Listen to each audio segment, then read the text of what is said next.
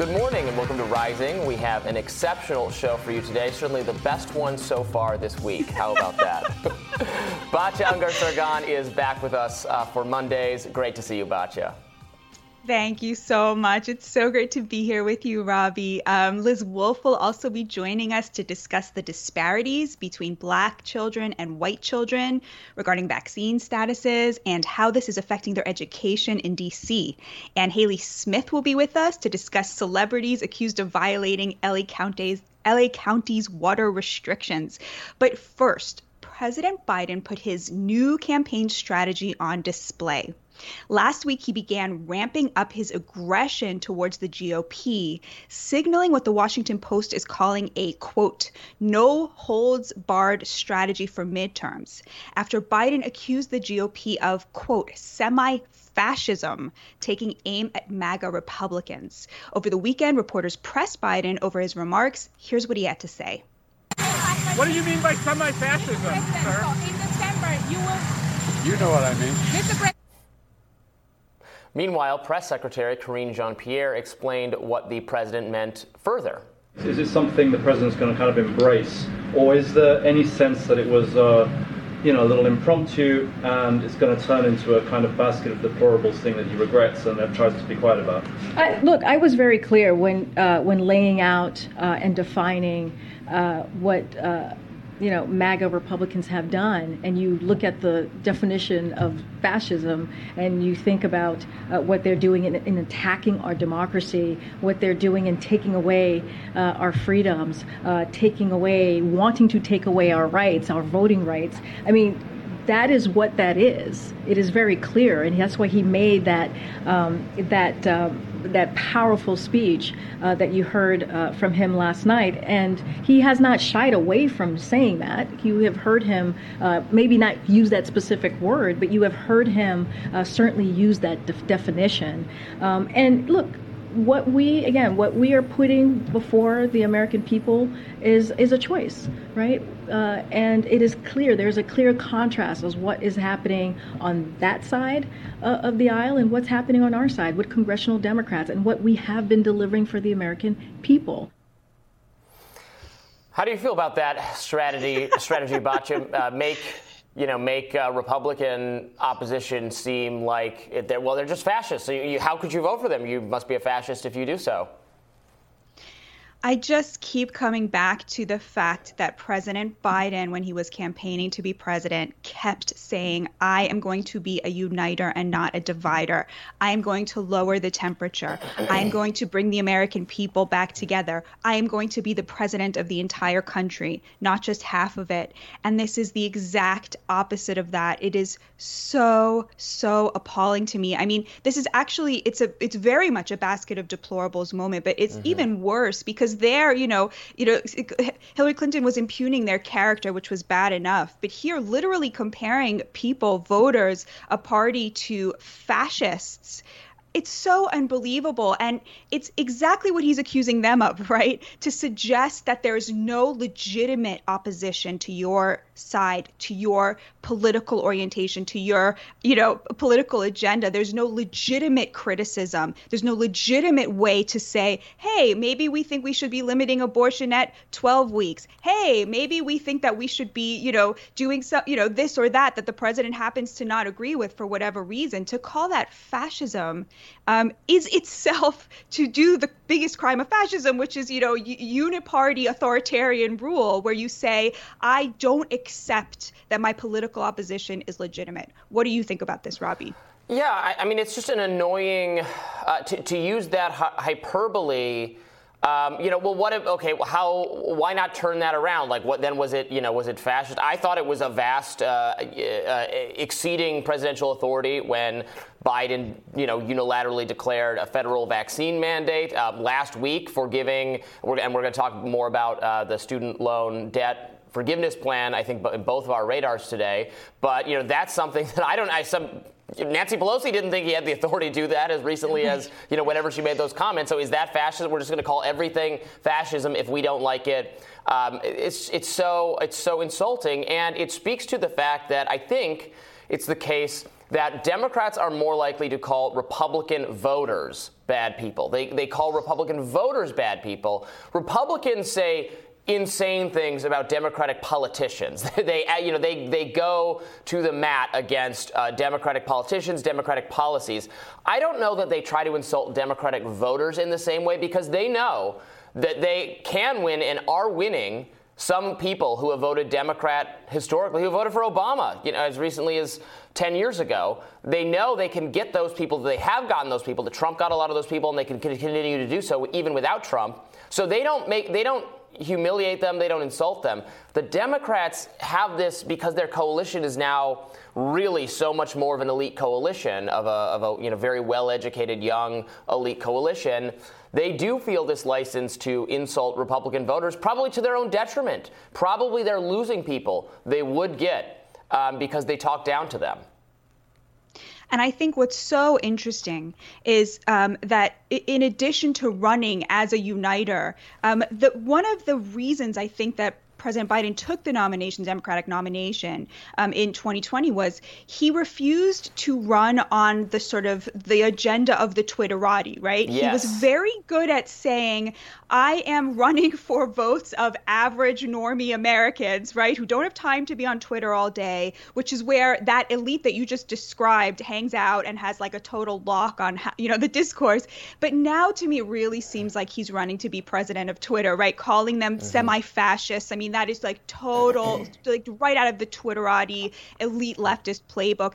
And then the president's own um, Twitter account, they started the the official White House Twitter account started started trolling, you know, Marjorie Taylor Greene on questions like, you know, taking out PPE loans and things like this. You know, since when he promised that he was going to be the guy who didn't do mean tweets, right? And now here we are, midterm elections, and he's the guy who's doing mean tweets. It's just there's such an irony mm-hmm. to it, and, and, and there's just, such a clear uh, a trajectory for success when he look the the Democrats totally. are looking like they're going to have a much better fall in terms of the election than we were expecting a few months ago. Uh, I, I think for for a variety of reasons, but I think in part because you know these Republican uh, many of these Republican candidates in Arizona, in Georgia, in Pennsylvania are weird or off-putting or very extreme, you know, outside what the what the you know median a potential Republican voter is in those states. Uh, also, uh, you know, the Dobbs decision has unleashed, I think, um, some levels of anti-abortion legislation that are that are further further to the right than what uh, what many people are comfortable with. And you're seeing, I, I think, you're seeing in real time, you know, some voters who were really fed up with Democratic policies saying, "Well, the economy is starting to do a little bit better, and you know what? Mm-hmm. These people are more extreme than I'm willing. They're more connected to Trump, who I really want off out of the scene. Uh, and and and so Democrats can still do well, but then when they so then when they use this rhetoric, it just seems so so ridiculous. Like they can't help themselves but talk down to these voters because it's such a it's such a losing uh, losing approach. And, and, to your point, and NBC's Peter Alexander uh, pointed out that the, there's hypocrisy over Biden's previous stance on being a unifier, just like you said. Let's watch this. There's no backpedaling on this. It's clear that there's a more aggressive strategy. We talked about the way that they were handling the debate over student loans. Do you think he actually soft pedaled it? Do you think someone said you should say fascism and he said I'm going to say semi-fascism? When I spoke to Age, this wasn't a, this wasn't a teleprompter yeah. speech. This is what he's been thinking. They say right. he said it out loud. This was done not on camera, but it did, it fires up Democrats. It juices up the base because they want to see him be more aggressive on that. But it also does, you know, it does become problematic because you know this is a guy who said he wanted to be a unifier. Here's my. Yeah, it's just uh, it, it's just ridiculous. Again, and I think when, it, it's very foolish when Republicans say Joe Biden is a you know Marxist, communist, progressive, liberal, socialist. I'm like, well, okay, he's a liberal, he's a progressive. I don't think he's a socialist. He's definitely not a Marxist or a communist, but but you, you know you'll hear all those things thrown at him. But then their, their side does it too. And you know what bothers me the most about this is that um, the president's um, the sort of momentum that the party that the democratic party is riding right now is based on a series of very successful bipartisan pieces of legislation that got a lot of republican votes. You know the chips act the gun control legislation. Earlier we had the big infrastructure legislation. These are bills that got a lot of support from republicans. And for, you know in thanks for their efforts, they get to now see the president go out there and call their voters semi-fascists. I, I, I really think that that irony is um, really important to point out because, you know, for a minute there, it felt like, oh wow, Biden is actually ruling the way that he said he, you know, what he would when he was campaigning. He's making these, you know, strides across the aisle, getting, you know, support for legislation that's extremely popular with the American people, only to come out and campaign for the midterms in this really, really ugly rhetoric Right. Semi, semi-fascism. What, is, what does that even mean? That's such a ridiculous term. Aren't, are we, uh, haven't you succumbed to fascism or you haven't? I mean, it's, I guess, on, on, we're on the road to fascism. And what they mean by that, when elite people use that term, right, they're talking about threats to our election uh, integrity kind of stuff, which, fair enough, Republicans have said a lot of really ridiculous things about um, election stuff and have tried, you know, to make tweaks that would be bad. They've largely failed at that. Um, and, and, then they talk about, you know, like misinformation is what's ruining our democracy. There's like too much speech on social media. It's too easy for people to make their own judgment about things. Things that actually don't sound like fascism at, at all to me and are, are, like the opposite of centralized government based control over what you can say and think and do. We have less of that. It's harder to do that. And that's what a lot of those people who talk about fascism actually mean that, oh, there's too much, you might fall sway to something right wing people think on social media which is it's, the opposite it, of fascism. 100%. And I think it's that, and also the best example of this was a Washington Post cartoon about the truckers' convoy in sure. Canada. And it had it, the, the cartoon was this it was a series of trucks, and they, it said fascism on them, right? These working class um, truck drivers who were opposing a semi-fascistic vaccine mandate that they put something in their body. It doesn't matter that 90% of them were vaccinated. Doesn't matter that they sit mm-hmm. alone in their trucks all day encountering mm-hmm. nobody. This actually semi-fascistic mandate that they get vaccinated. They were engaged in this labor protest against that and to the elites in the media. That is what looks like fascism to them is standing up to their actual overreach their mm-hmm. actual authoritarianism. It's such an important point that you, you just made robbie. We won't let we won't let people come from from other countries can't come in, into this country unless they get vaccinated. Uh, uh, Djokovic can't come compete here because of that. Uh, ridiculous. No public health rationale for it. Not a policy that uh, should exist. Not one that was voted on by any legislative body. It's just a you know policy of our of our homeland security apparatus that makes no sense. But we're not supposed to call that fascist. It's not. I mean, it's again that would be hyperbole. It's just a very bad policy that should be changed. But the one-sided nature of these things. Uh, one more uh, for our audiences: New York Governor Kathy Hochul taking a page out of Biden's new playbook. Let's watch this. And we're here to say that the era of Trump and Zeldin and Molinaro just jump on a bus and head down to Florida where you belong, okay? Get out of town. Get out of town. Because you don't re- you don't represent our values. You are not New Yorkers. Hmm. And there was some rhetoric, I believe, from Charlie Crist uh, recently, who's running for uh, governor in Florida against DeSantis, saying that he doesn't want you know Republicans to vote for him. He wouldn't. Not that they would. Not that I think he's offering anything they would like. But yeah, he doesn't. It's that. I don't want those voters. You know, I don't want them. Um, which is just okay. Good job. Good luck running that campaign. Yeah, I mean, it, it, it's just so sad. Like they they're they their version of protecting democracy is eliminating the thing that makes a democracy a democracy which is you know tolerance for the viewpoints of mm-hmm. others right and you know i i think at the end of the day there are two components to like the maga movement the sort of trumpism with or without Trump. There is that piece about election denialism that makes me very uncomfortable. That you know the, the sort of the January 6th stuff, right? That that's there. We can't deny that that's there. But to me, the real force behind Trumpism, the real um, the the thing that gave it that momentum, that gave it that vector, that that the thing that it truly represents, that Trump truly represents, is the forgotten working class who saw him as a tribune, the people that the elites of both parties abandoned for so long, whose communities they destroyed,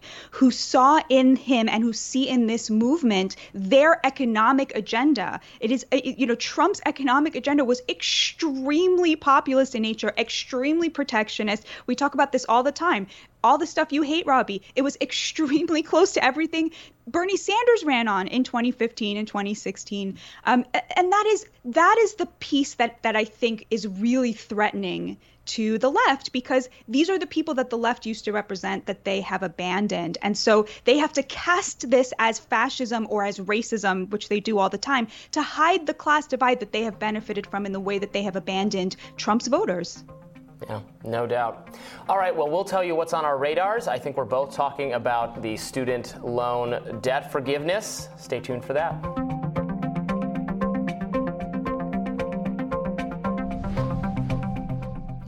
I always say this, but today I really mean it. Robby, I'm so excited to hear what's on your radar. All right, well, if you watched Rising last week, you know that we talked about President Biden's student loan forgiveness plan a lot. And we're not done. It's something that myself and many of our libertarian and right leaning guests vehemently oppose, whereas many of our left leaning hosts and guests are in favor of it, although several of them think it doesn't go far enough. If you watched our commentary on this issue, you'll understand that we don't pull punches on the show as much as we agree on some issues that unite populists on the left and the right. We also do disagree, really, really disagree, on some fundamental policy questions. We think it's important to have these discussions, these debates, these arguments and have them civilly and respectfully as much as possible, but have them nonetheless. And it's not just for the cameras. When the video ends, we stop recording. Me and Briahna Joy Gray, who hosted with me last week, Tuesday through Thursday, we often continue the conversation with each other, debating just as aggressively as we do on the show. And the same has been true of other various pairs of hosts. We think it's valuable to show actual differences of opinion because, frankly, most other news and opinion shows on other platforms and other channels, they usually feature broad agreement between the hosts and the guests. Where's the fun in that?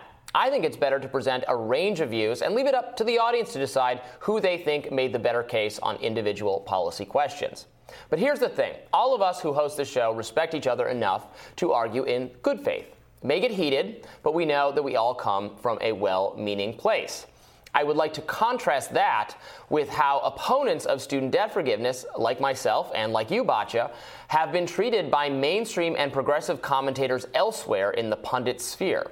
So, New York Magazine called Biden's plan an act of mercy that will ignite the class war. Writer Sarah Jones had the nerve to describe opposition to Biden's loan forgiveness plan as what it looks like when an elite class defends its territory. According to Jones, opposition to this plan is coming from the elites, who I guess want the non elites to suffer. Her first two examples of people who are part of the elite and are supposedly attacking the indebted little guys were me and Batya. Jones writes that our objections to the Biden plan are a tell, are proof that for a certain few among us, college is principally a way to reproduce the same elite class in perpetuity. This is absurd commentary. Many of us who are opposed to student debt forgiveness oppose it for the very reason that it benefits a certain elite class, those who went to college, over a non elite class, those who didn't. Yes, you can technically have plenty of advantage without going to college, and yes, you can go to college but fail to graduate or take on so much debt that you end up worse off than you were without it. But by and large, the college seeking coalition is the elite coalition. It's disproportionately the Democratic coalition. It has cultural hegemony, and in most cases, it has economic power. Yes, some people who took out college loans are in bad shape. And Biden talked about them when he announced the plan last week. An entire generation is now saddled with unsustainable debt in exchange for an attempt, at least, at a college degree. The burden is so heavy that even if you graduate, you may not have access to the middle class life that the college degree once provided. Here's my question, and it's a question I asked repeatedly last week. If the system is so bad for so many people, why aren't we changing the system? After all, his is quite an indictment of the federal student loan program. So one might have expected that Biden's generous debt forgiveness plan would be accompanied by serious reforms to the underlying system that produced such inequities, The government is conceding that its loan program has scammed millions of desperate people. Their situation so dire, their prospect of repayment so dim, that Biden is requiring everyone else to pitch in and help them. But Biden's debt forgiveness plan will do nothing, absolutely nothing, to fundamentally change the incentive system that created this doom spiral in the first place. Degree seekers will continue to borrow large amounts of money to buy, in some cases, useless education. Indeed, they might feel even more encouraged to do so now that this precedent has been set.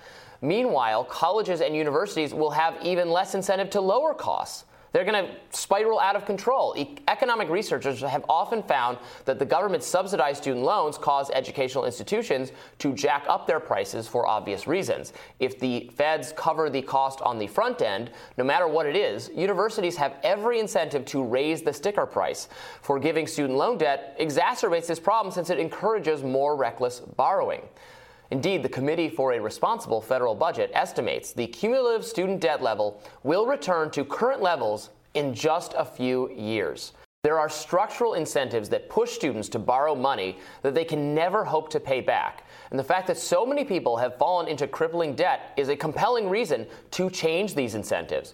No rule says the federal government has to lure people down a path that leads them to financial ruin with some frequency.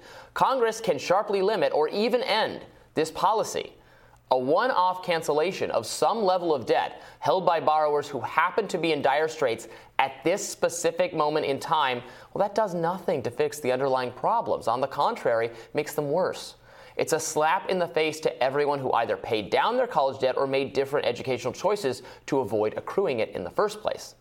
If Biden wanted to make the strongest conceivable case for forgiving some college debt, this course of action needed to be paired with serious changes to the entire higher education system, how we fund it.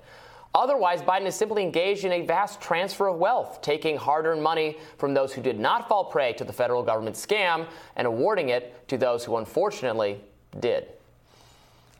So that's my take on this Batya. And like, it's not, you know, we're being tarred as unsympathetic as how, you know, we, we just want pe- suffering people to continue to suffer. We don't want to help them. And it just like misses the whole part of this, which is that the, the loans were made by the taxpayers that that that like the government doesn't have a magic pile of money that doesn't come from where else it, it's given to people from us and now they can't pay it back and they're saying it's heartless to say well wait a minute if we just you know wipe out that debt for you you know we still again we gave you the money so we're not getting it back and then we're not changing the system at all that caused that. That's what I don't get. If you're going to say this is so broken that we have to do this, but not change this, that, that is a, it's an indictment of the system. It's, a, it's an admission that this system is bad.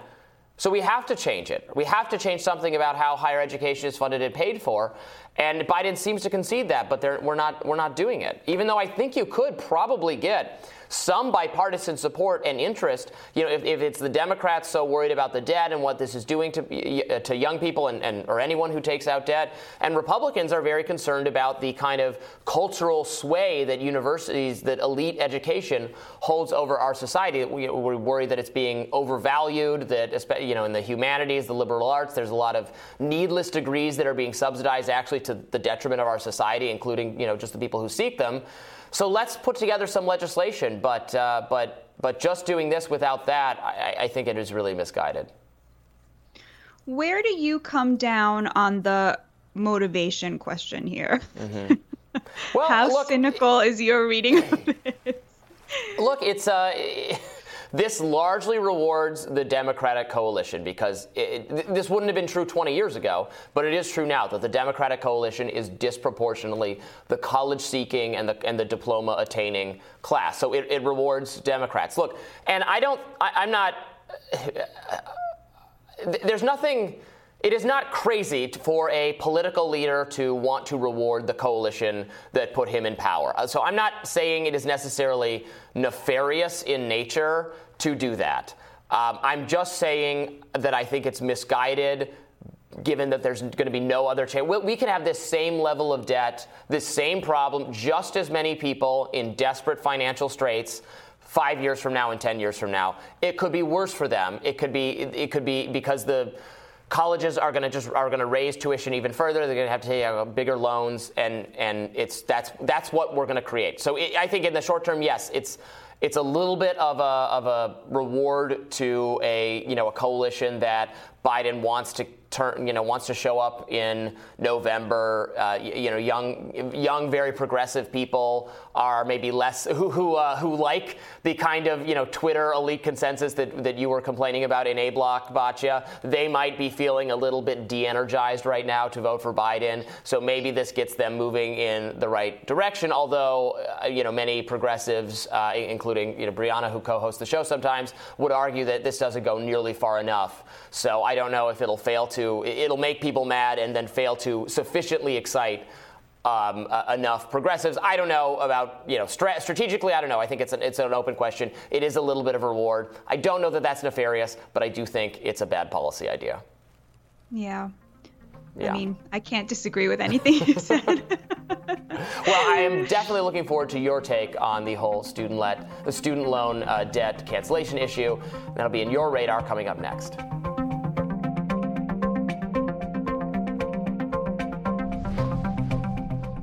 Batya, I'm delighted to learn what's on your radar. Well, as you all know, last week, President Biden announced he would be taking the unprecedented step of forgiving $10,000 in student loans to borrowers making less than $125,000 a year. Second year Harvard Law graduate Supreme Court clerks, social media editors at major publications, dentists early in their careers, accountants taking their first jobs, all of these people will qualify for this taxpayer funded bailout of the upper class. Of course, some people who truly need and deserve help will qualify too. About 10% of Americans who attended some college dropped out before getting a degree, and some of them are saddled with student loans while working minimum wage jobs. Certainly, some of the forgiveness will apply to them. But even more of it will go to the elites, young, college educated Americans at the beginning of what will be very lucrative and stable careers by the time they're in their 30s and 40s, and to others currently making double the median income of the average household in this nation. I'm not going to relitigate the student loan debate. Robby, you did an amazing job of holding down the fort last week. Um, but as someone who spends most of my reporting hours talking to working class Americans across the nation, you can guess where I stand on this legislation a piece of class warfare that Inez Stepman has called a reverse Robin Hood, taking from the poor and giving to the rich, or what Zaid Jilani has called a Brahmin bailout, or what railroad worker Charles Stallworth called trickle down economics leftist edition in Newsweek. The point I want to make today is that the student loan forgiveness program is not an aberration. It's the apotheosis of a trend on the progressive left in which progressives wage class war on the working class, but dress it up as a moral pose. It's a move you see over and over on the new progressive left. They take their economic privilege, mistake it for virtue, and then make the working class pay for it. Student loan forgiveness is, of course, the perfect example of this. It's always portrayed by the left as some kind of social justice initiative, when the truth is the opposite. The highest income 40% of borrowers hold 60% of the student debt in this country. And yes, some poor folks and working class folks have student loans, but the vast majority of student debt is held by people who will, on average, make $1 million more in their lives than people who don't have a degree. A college degree is not only a predictor of upward mobility, but better health outcomes, a longer life, and all the benefits of today's economy, which elites of both parties have made sure works extremely well for knowledge industry jobs and extremely poorly for the people who do the kinds of jobs we actually rely on to exist.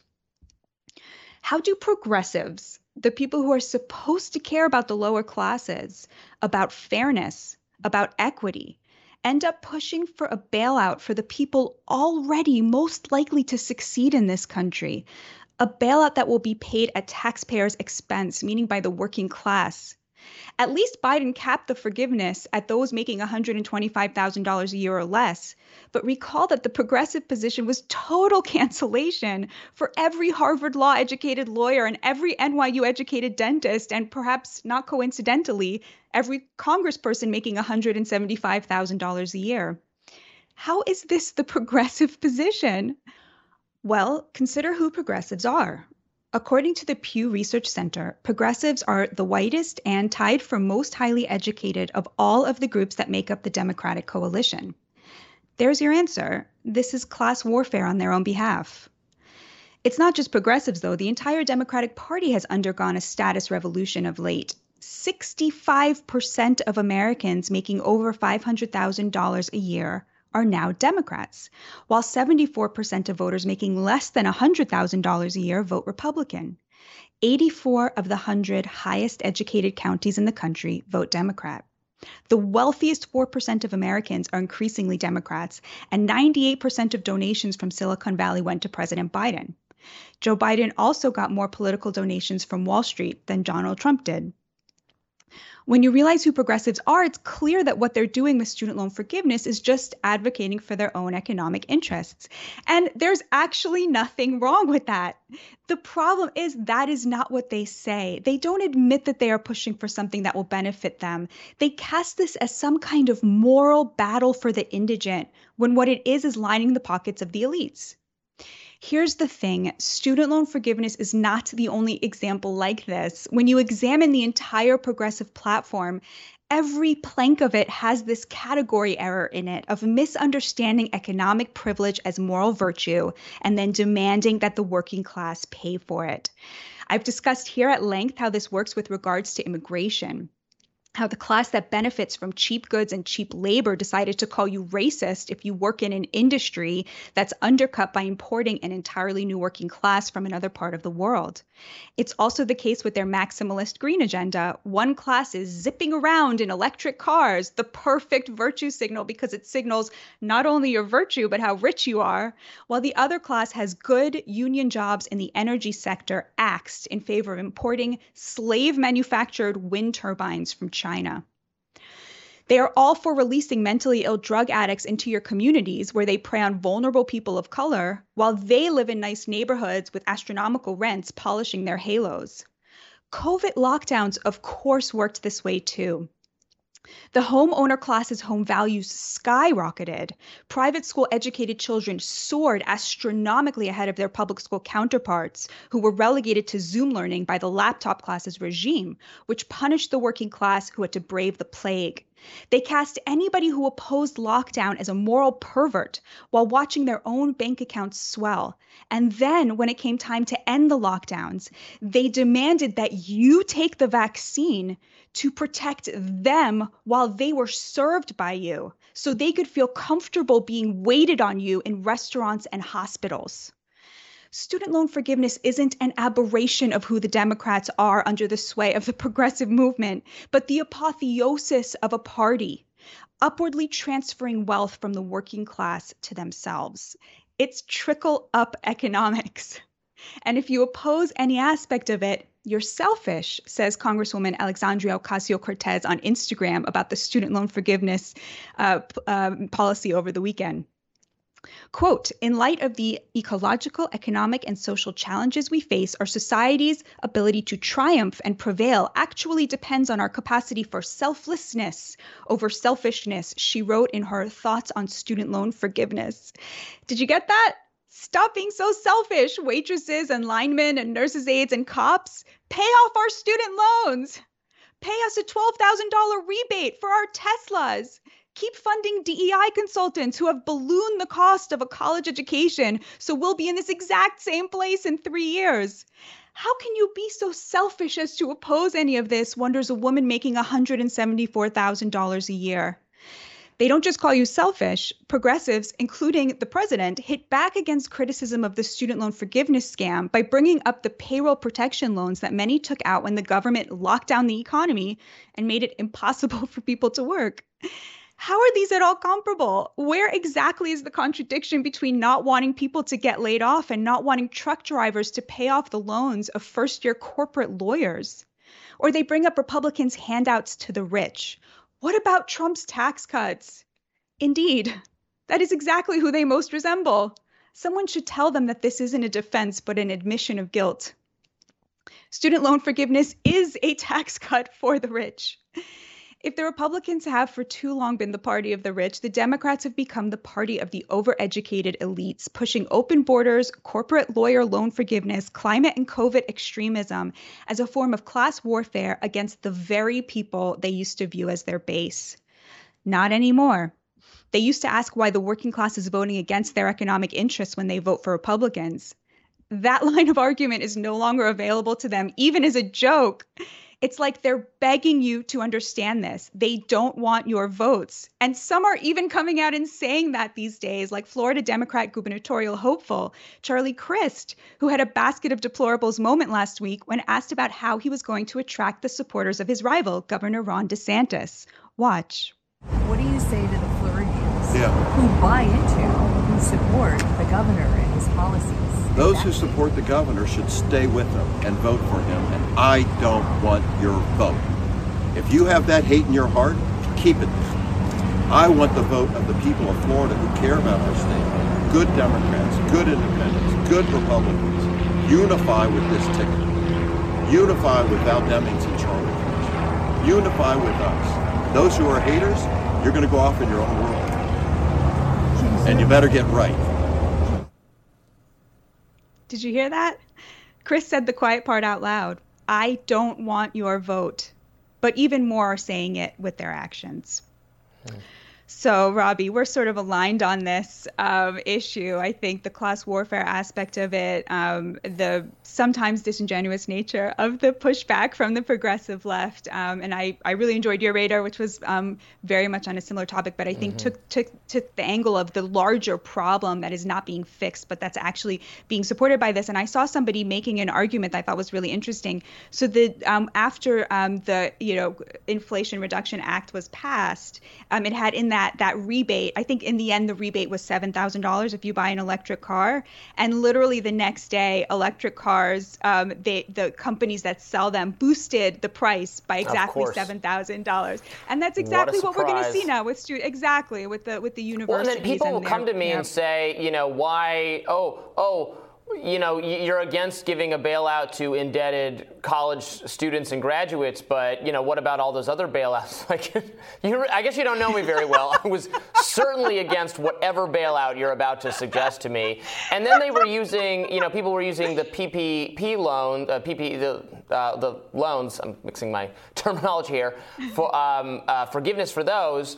But which okay, you know what? Fair enough. I was actually fine if you wanted to, you know, rail against whatever. Although some of those were wrong. Uh, like uh, Ben Shapiro was accused of getting one of those forgiven, and it was the wrong Ben Shapiro. Um, uh, Nash Review was was accused of it. It, it wasn't that. There's been a lot of like misfires on accusing who got this loan forgiven. But like those loans were given because the government shut down the economy you know, to, to pay workers um, through that period. Um, I, am not. I'm not sure I would have kept certain things shut down for as long uh, as, uh, as well, certainly not as long as public health officials and Team Blue wanted them shut down. So I think that's a different scenario. But, but fair enough. In general, I'm very against um, group and industry specific bailouts. Uh, we, we, you know, we've seen with the airline industry, they bailed that industry out, and uh, you know what happened? They they fired too many pilots anyway, and now air travel is ridiculously screwed up. So it didn't help. Uh, you know, so many times they say, okay, well we're going to give you this money, but here's here's how we the government want it, you know, done so that it doesn't hurt people too much. And you know, these companies, they give it to their, you know, they sometimes they just give it to their billionaire, millionaire, billionaire um, uh, CEOs and executives anyway, and they don't spend it on the things you want them to spend it on. So it's a, it's a very fraught project in general. Um, so I, no hypocrisy for me. I really, I, I, was against the bank bailouts. I was against the auto bailouts. I was against et cetera, et cetera. So it's it's funny to see you know people try to and then uh, okay and then if if we're doing that conflation. If people are saying that this is just like that and that was wrong, well, then isn't this wrong? it doesn't make any sense. So. Yeah, I mean, I also do think there is a huge difference between someone who um, employs other people and someone who right. like employs themselves right? right? there's just a big difference between those two things if you are creating jobs you know that is something the government should be invested in. Clearly, uh, I think maybe you don't agree with me. Yeah. Um, mm. but um, these things are very. Okay, we finally we have finally have a disagreement so far today. Yeah, I don't know about I don't know about that. Maybe. Let's just ease up on uh, whatever the government's doing, but uh, we'll uh, we'll get into it some more uh, right after this. Stay tuned. We'll be back with more rising. Today is Washington, D.C.'s first day of school for children. We previously told you about a mandate that would have kept any student who wasn't vaccinated from attending. But yesterday, Deputy Mayor for Education Paul Kihn announced that the vaccine mandate will be pushed back until January 2023. DC Mayor Muriel Bowser faced major backlash over the vaccine policy. According to associate editor at Reason magazine, Liz Wolfe, more than 40% of black teens in the city would have been kept from attending school. In addition to proof of vaccination, students of all ages are required to provide a negative COVID test before stepping foot into the classroom for their first day. A statement by Mayor Bowser said on the issue, in part, we're not offering remote learning for children, and families will need to comply with what is necessary to come to school. It's a move that prompted the NAACP to get involved. The numbers are pretty striking. The Washington Post reports 87% of white children 12 to 15 have been vaccinated, while just 53% of black children are you planning to sue or take some other measure to try to stop this mandate?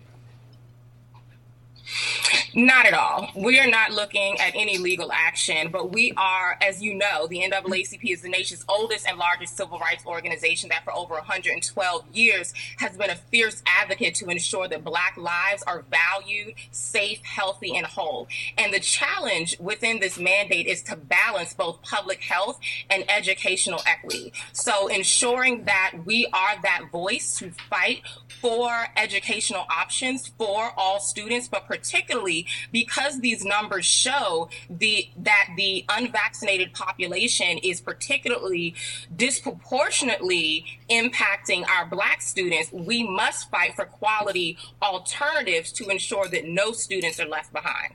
Hmm. My colleague, Reason's Liz Wolfe, joins us now to unpack all this. Thanks for being with us, Liz. Thanks for having me. Yeah, so they at the last minute delayed uh, enforcement of the vaccine mandate until January, which I always find funny when they change it at the very last minute. Like, uh, you know, what, what, was the family, the situation for families and parents? Were like, okay, well, my kid's not going to school, and then at the very last minute, they maybe find out that actually your kid can go to school, and so they send him to school. Probably a lot of those people, it's too late. They're not going to school anyway because of you know bad pu- uh, public education about this issue, right? Well, yeah. I mean, it's such an interesting political topic, right? Because Fox News and the NAACP are on the same side, right?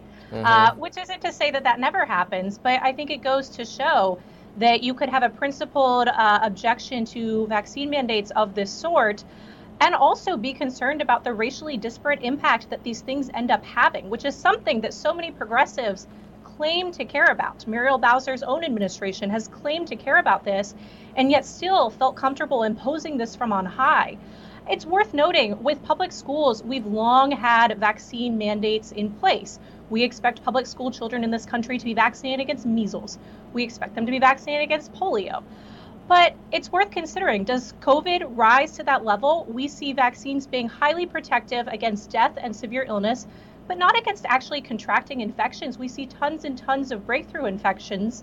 And so, if the goal is ensuring that there's not an outbreak that's disruptive to school, I think it's a little bit of an open question as to whether vaccination uh, actually achieves that.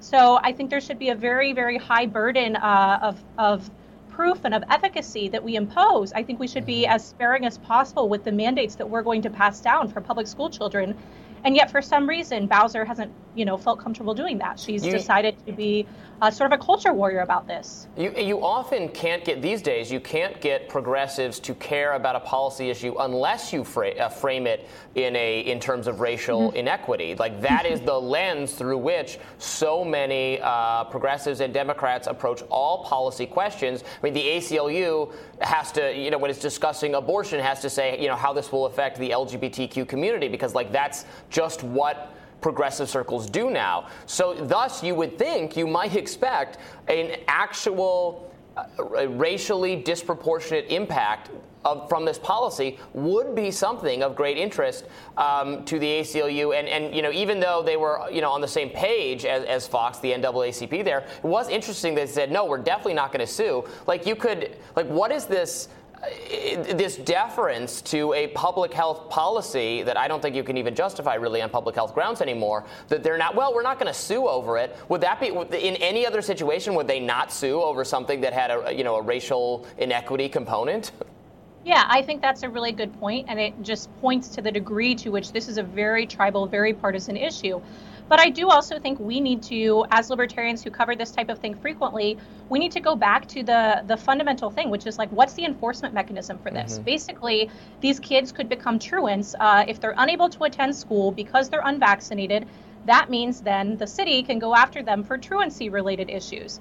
Okay, well, at Reason, we've long covered uh, all kinds of situations where child welfare service and child social services agencies intervene and start surveilling parents, and in some cases, even go so far as to, you know, trot those parents uh, into court or levying fines, or even in very rare cases, subjecting them to jail time or putting them on offender registries uh, for child abuse and neglect. I mean, we saw a case uh, recently in New Jersey where a mom who'd left her kids in the car for you know to run a quick errand to go into a store to I think grab some sort of dessert for after dinner. She left her three-year-old and her five-year-old in the car, and she ended up uh, terribly surveilled by the state for years to come because of this. Robby, you recently covered that Arizona case mm-hmm. where a mom had left her kids uh, in a playground at, uh, in a park uh, near an acquaintance who was teaching an outdoor class to run into a grocery store to get a turkey and by the time she came out of the grocery store the cops had started questioning her, and now she's barred from working with children in, in the state of Arizona. Uh, it's despicable, and we need to have a really, really, really high standard for when we involve child services and child protective agencies. In fact, a DC judge has also ruled that the mayor's 2021 city employee mandate is unlawful, per your remarks, Liz. Um, that that mandate required all employees to provide proof of vaccination in order to work in the district. According to WUSA 9 in court documents, Superior Judge Maurice Ross said that the mayor quote lacked the authority to impose the vaccine mandate through emergency mm. executive order. So it does seem like you know the the sort of um, you know the tide is turning at some level, and yet when it comes to the most vulnerable, one of the most important things, which is keeping black kids in school so they can get a good education, have access to the American dream, you know, Mayor Bowser's on the wrong side of this.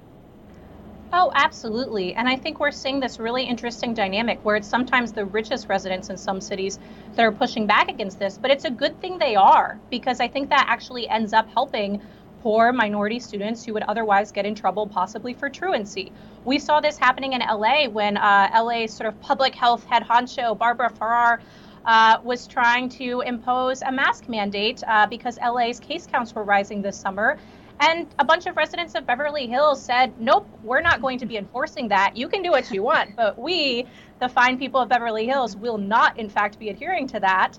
And I think there's a really interesting situation right now that we're seeing where these public health authorities have gotten used to exercising their powers. Um, but 30 months into this pandemic, a whole bunch of people are saying no. And I think it's really good for people in all positions to basically defy because I think that ends up helping those black students who really do need to be in school who would otherwise get in trouble for truancy and have their parents sent to court uh, and harassed by the state or harassed by the city. Uh, you know, it's interesting too. Mayor Bowser, uh, when at, she was asked about this issue at a press conference, I think the last week or the week before, um, by Doug Blair, who's a friend of mine who works at the Heritage Foundation, and she was like, "Well, I, I don't know about those numbers. I mean, they're numbers that are reported by the Washington Post. You'd think there'd be a lot of, you know, jumping, uh, jumping down her throat about misinformation, about, you know, Im- impugning the media's good, uh, good judgment or something, but." But alas, no, I, I haven't seen a lot of criticism except from you know very right wing people. Yeah, I mean, the fact of the matter is, it's a blessing that COVID isn't super deadly for kids. We have 70 million children in this country. We've had significantly fewer than 2,000 deaths in kids.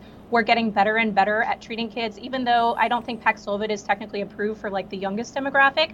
I know they're running a bunch of clinical trials to sort of study and see how effective it is. We're getting so much better at fighting this thing. Obviously, if you are concerned about your kids getting sick and dying, you should get them vaccinated. But I think it's important to recognize that this is something that is, generally speaking, not impacting kids too much, uh, and that's a really good thing. We're really lucky. And, and is not, unfortunately, I wish it was. I wish it was, you know, not the case, but that the vaccination is not keeping down transmission. So then the justification for you know requiring kids to get vaccinated the way you had, you know, like you were alluding to, Liz, with other vaccines, because well, you don't want outbreaks in the classroom. Like, look. You might have outbreaks in the classroom, but whether you uh, of COVID and whether you're going to have them or not really isn't dependent on whether you have everybody vaccinated or not. Like no one is is claiming otherwise now. Even the you know the most you know, pro restrictions kind of uh, COVID voices, they, they, agree. There's not, we're not holding down transmission uh, via vaccination. So having that policy just doesn't seem to make a lot of sense. And then it's going to have harm. It's not going to have good in terms of, of, of a public health benefit. It might, maybe it has some benefit for individuals although even at this age group you know it's hard to hard to see real real real strong positive outcomes um, because like you said it's a it's a population that thankfully does not uh, experience disproportionately bad COVID outcomes. So, Liz, uh, thank you so much for joining us today. We really appreciate it. Thanks for having me. And we'll have more Rising right after this.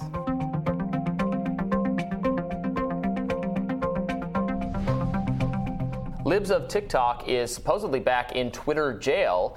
Over the weekend, CEO of the Babylon Bee tweeted that the account has been locked out for violating the platform's rules against hateful conduct. The content that spurred all this is an audio recording of a phone conversation between the Libs of TikTok uh, creator and Children's National Hospital. So during the discussion, the hospital appears to admit that they do perform gender affirming hysterectomies on minors. So let's take a listen to this audio. Thank you for calling National Hospital. Your call may be recorded for quality assurance. I was calling uh, for information about gender affirming hysterectomies. Okay, you said gender affirming hysterectomy. I've been in touch with quite a few hospitals, um, and a lot of them, well, they said they won't do it for for my 16 year old, um, and then I was told that this hospital might, and I also saw it on your website. Um, so if you guys do, uh, do it for a 16 year old, I'll, I would be happy for, you know, to come for a consultation or whatever it takes. Let me get you over to the operator, and I hate to transfer you. I just, I just need to want to know if, if you guys do service that age, you know, before obviously, before coming, you know, coming all the way for an in-person consult and going through all the paperwork well, and everything. Yeah, it depends. Like each department is different. Some some departments cut off at 18. How old, how old is your patient? 16. Okay, all right. So they're in the clear. I'll email um, Dr. Call and see what we can. All in right. the meantime, if you still want me to transfer you, I can still transfer you to surgery. According to the national desk, the hospital told the news outlet that they do not provide gender affirming surgery for anyone under the age of 18 and added that it does provide puberty blockers and other hormone treatments to children, but never, quote, before puberty begins.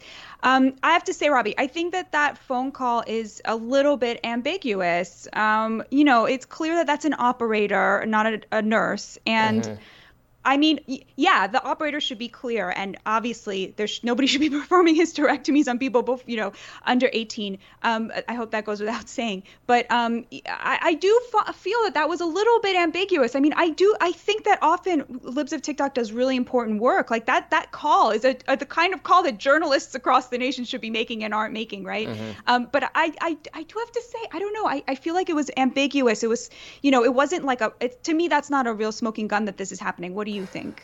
So I think there's this is so there's a genuine dispute here. We don't know for sure, um, and I, I, appreciate. So I've criticized some other things that Libs of TikTok has done in the past. I appreciate that. What her name's Chaya Raichik, I think, is the person behind it. I don't know if I'm pronouncing that exactly correctly, but so she did release, uh, put on Twitter that you know this entire call she had. It's not like edited. It is so she and she's right. transferred to a couple people, and you do get two people that she's on the phone with at this hospital say that yes, they have performed the gender affirming hysterectomies on people younger than 16. 16 wouldn't be the youngest. So you, you do have you know two people saying that. Now maybe those people are misinformed. That could be the case.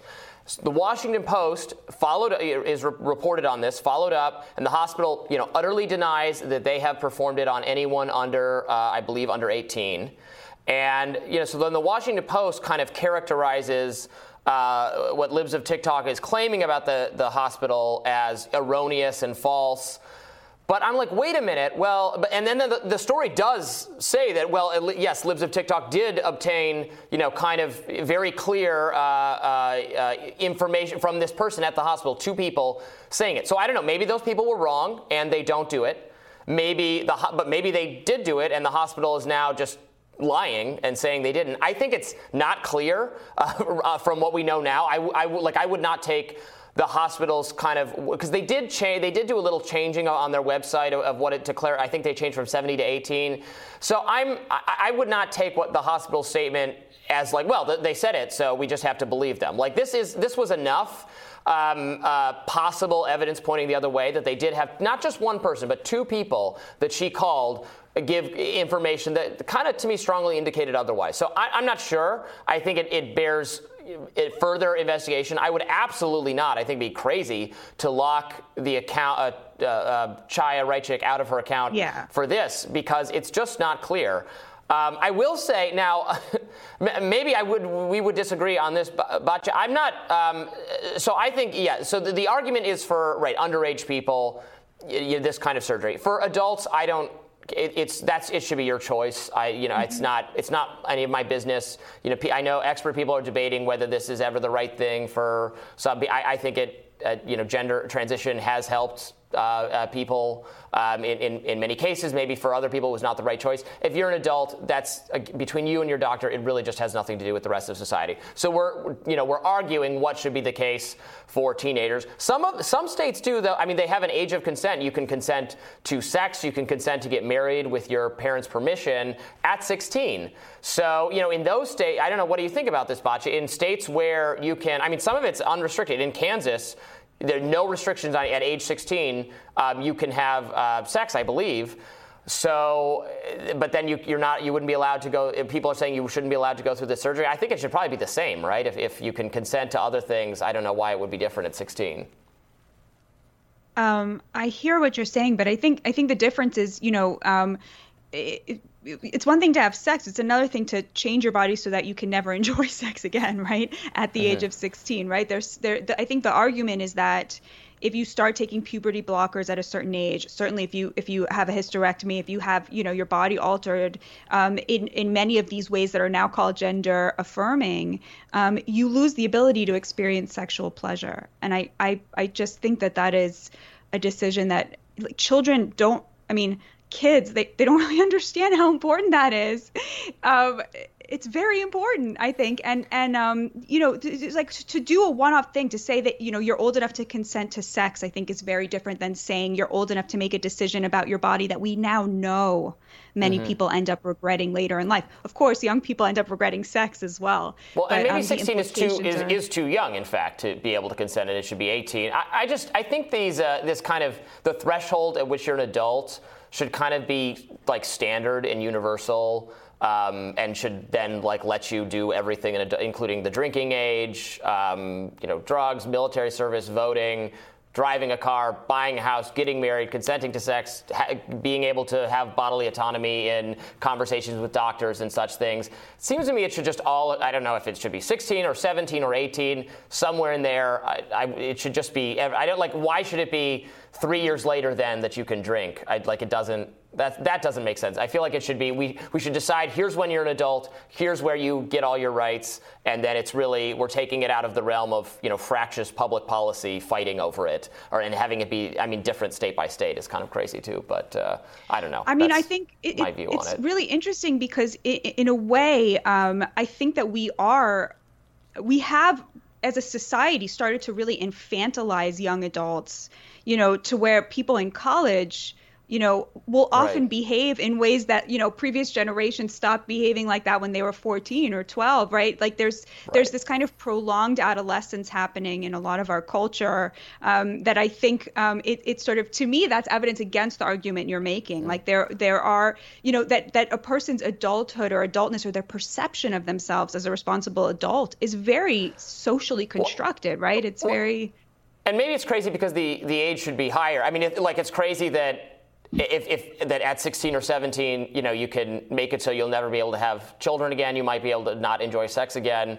but you can't have a sip of alcohol. Like that's crazy. Right. to, to me, that's just right. crazy. I did like the difference of uh, it, it, they were saying you're not, you know, you're not allowed to vote yet. You can't have any. You're not adult. You're not mature enough to have any say over the policies of our society. But you can decide to have this, you know, very very serious surgery. I, I again, and I don't know what the answer is. It just these things seem very out of sync to me. Uh, but we did want to play a little bit more of of that call from uh, Libs of TikTok. Let's play that let you know the steps and the protocol that they do for that. Okay.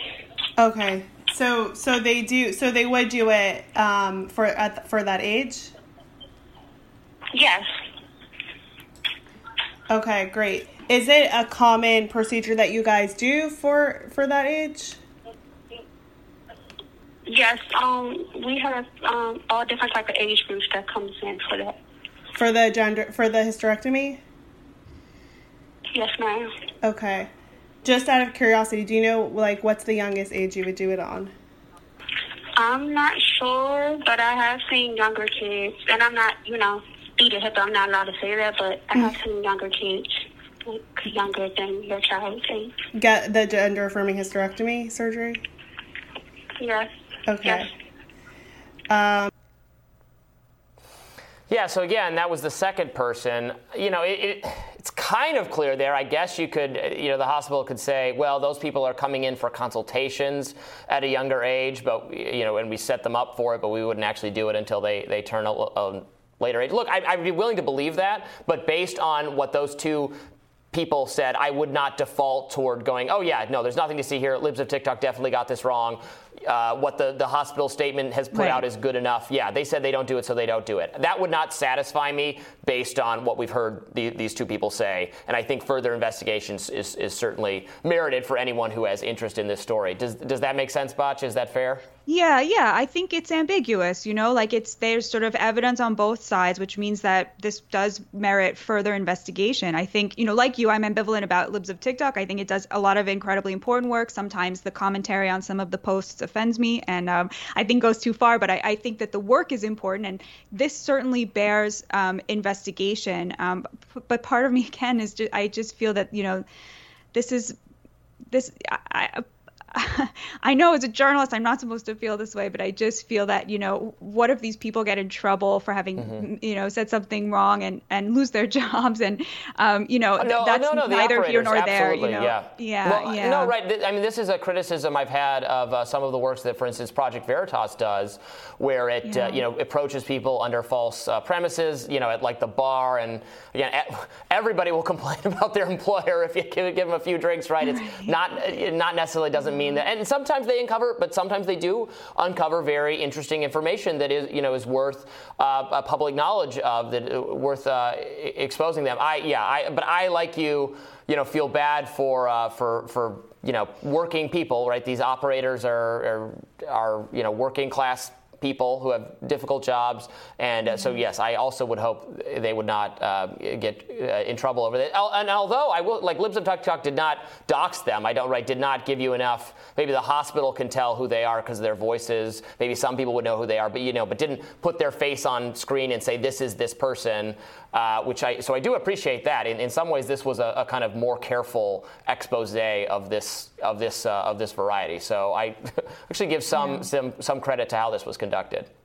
I think also in that second clip, you just hear the compassion in the operator's voice. Like she she obviously is really trying to help, and mm-hmm. I don't know that really that moved me. But yeah, I agree with you. It's ambiguous and merits further investigation. Yeah. All right. Well, thank you for that discussion. We'll have more rising in just a minute. Stay with us. So there was a big uh, podcasting convention conference that took place uh, last week, and I wrote about it because Ben Shapiro and the Daily Wire were apparently there. And, uh, you know, just kind of hung out. I, the Daily Wire had a booth. Ben Shapiro took some pictures with some folks. And uh, that was really it. And then, like the next day, the, the, so the, it's called Podcast Movement. That's the name of the event. They put out a statement. oh, Batya this statement. Hi, folks. We owe you an apology session, an apology before the session kicks off for the day. Yesterday afternoon, Ben Shapiro briefly visited the expo area near the Daily Wire booth. Though he was not registered or expected, we take full responsibility for the harm done by his presence. There's no way around it. I gotta read this whole thing, it's just too priceless. We agreed to sell the Daily Wire a first time booth based on the company's large presence. The weight of that decision is now painfully clear. Shapiro is a co founder. A drop in, however, unlikely, should have been considered a possibility. Wait, there's more of this. Where's the rest of it? I got to find the rest of this. It was, it was, it, it, there's more than that. Um, come on. Um, but can you believe that? Oh, they del- oh they deleted some of them. Um, wait, I, I have them in my uh, in my. Uh, um, uh, they say that those of those of you who called this unacceptable are right. In nine wonderful years growing and celebrating this medium, uh, we've made mistakes. The pain caused by this one will always stick with us. So where I, I, don't know where were you? This is like uh, you know we'll always remember where we were on 9/11 um, when uh, when we found out that you know everything's gonna be shut down for the pandemic. Where were you when Ben Shapiro appeared at Podcast Movement? I have to say, I mean, it's hilarious, but also I feel really sorry for these people. Like they truly feel the trauma. I mean, they they they're not being cynical. They really feel it, and it's really sad. Like to, to, to, to, get to a place where you can have convinced yourself of this um, it's truly, truly sad. And um, you know, part of me is like, well, you know, it's they have so much um, this worldview, you know, the like the the kind of the view that you know, just Ben Shapiro's presence is traumatizing, right? The people who hold that view have an insane amount of cultural power. So there's the whole like cry bully thing, right? Like they these people actually have a lot of power, right? And so they are using this vulnerable this, you know, faux vulnerability in order to sort of wield immense amounts of cultural power. But at the same time, they really believe it. And there's something so sad mm-hmm. about that. The self imposition of weakness and vulnerability and trauma to the to the point where you truly feel that. I, I do feel sorry for them. What what about you? I, uh, so I, I, did ask Ben Shapiro uh, for for a comment uh, to you know to confirm that he was there and you know find out if he was you know was he in like I don't know, full like Joker regalia, you know, running around with like a knife or something, stabbing people. Um, he said, I was in the room and standing there breathing oxygen. That's the entire story. That's literally it. And uh, so, of course, the Daily Wire made fun of this and they created a, a little video about it. Let's play that. Yesterday afternoon, Ben Shapiro briefly visited the PM22 Expo. Though he was not registered or expected, we take full responsibility for the harm done by his presence. So do I get to get a picture? God bless you. Hey, thank you. We agreed to sell the Daily Wire a first-time booth based on the company's large presence in podcasting. The weight of that decision is now painfully clear. All right, Ben, punch with me. Hey, good to meet you. During event planning, the dangerous nature of the company's messaging was overlooked.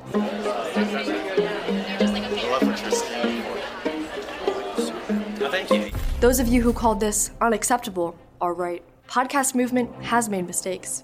The pain caused by this one will always stick with us. Yeah, thanks for everything you do. Hey, thanks so much. I appreciate it. Thank you. I'm excited about it. Yeah, no, it's great. Thank you so much for coming. This is huge. Of course, of course. Thanks a lot.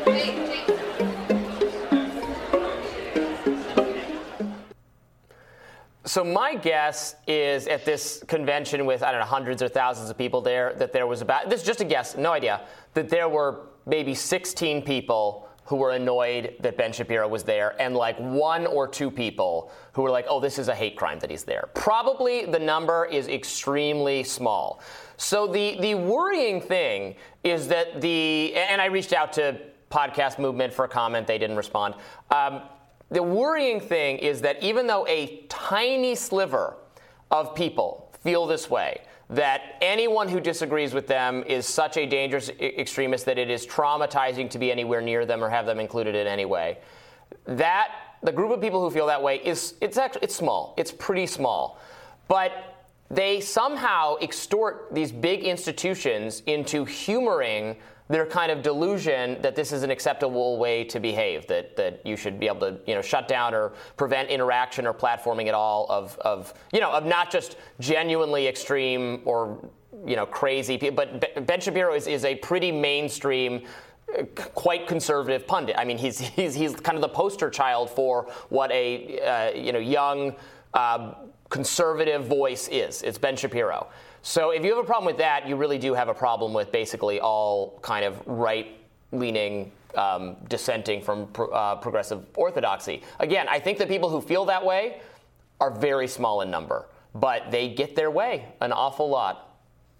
In fact, that is a major theme of Ben Shapiro's last book. I wish I remember the name of it. I think it was The Authoritarian Left or something like that. But he spends a lot of time arguing about how to take over a movement, you don't actually have to take over the movement. You don't have to take over 50% right. of the movement. You just need 10% or something. He has a number there based on scientific research about like at what point the larger movement will decide that it is not worth fighting the radicals and will start siding with them just because it's the easier thing to do and it's a much smaller number than certainly a moral majority.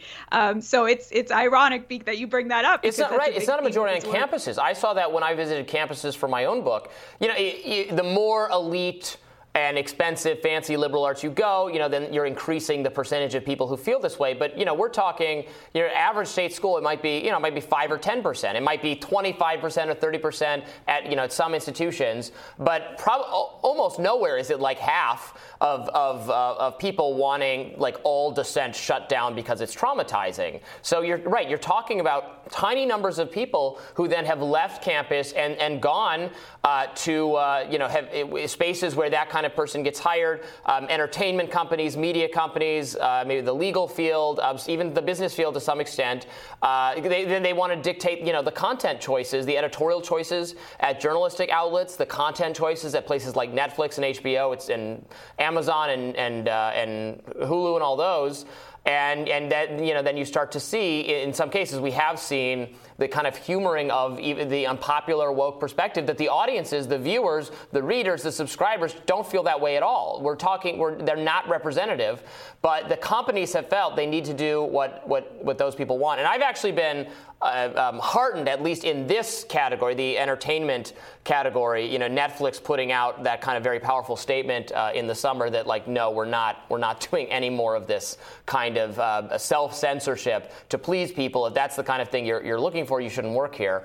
And because I think the companies those kind of companies, at least, that actually do have kind of a, a, bottom line and a market incentive and can see what their customers and subscribers actually care about, those people are figuring out that it is, at the end of the day, poisonous to give too much veto power to uh, you know a woke scold uh, perspective. That might not be true in in I, I, that's not going to be true in all organizations. Some will continue to be uh, affected by this. Perhaps the podcasting convention space, um, which uh, I, w- I wonder if we'd be if we'd be too much uh, too much trouble for this uh, for this for this event, Batya. I wonder if someone would complain about uh, you or I or uh, or anybody else it's ironic because a lot of podcasting has stepped into this kind of conservative space because the the left has such a lock on, you know, mm-hmm. these sort of entertainment companies, news companies, etc. Um, I have a more cynical read about Netflix, which is it was preparing for a lot of layoffs and was hoping people would quit en masse and they wouldn't have to pay severance if they made this statement in support of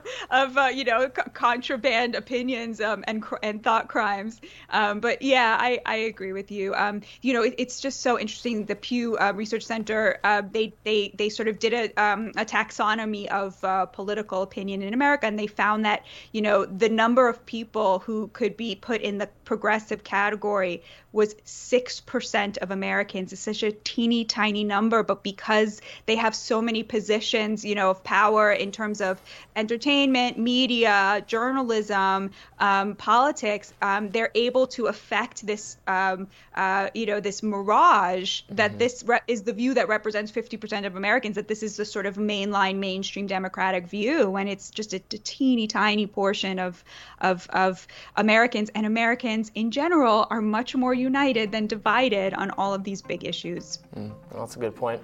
Maybe you, me, and Bree can hit the podcast movement circuit next year, perhaps. Anytime. All right, we'll have more rising right after this.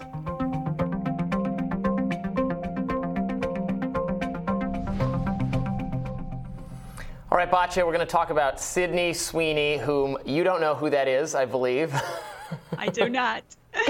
okay, so Sydney Sweeney is uh, an actress, uh, kind of up and coming, becoming very popular, big, uh, big time actress being talked about. as She's on Euphoria, um, another HBO show. Uh, uh, uh, what was that one called? White Lotus. So she had a uh, a she was birthday party for her grandmother, and you know posted the pictures from it and there's nothing wrong with them, right? It was kind of like, I don't know, Western themed or prairie themed or something. There's people in cowboy hats, um, but there's people wearing red hats, and they don't even say, like, make America great again. It's like, make.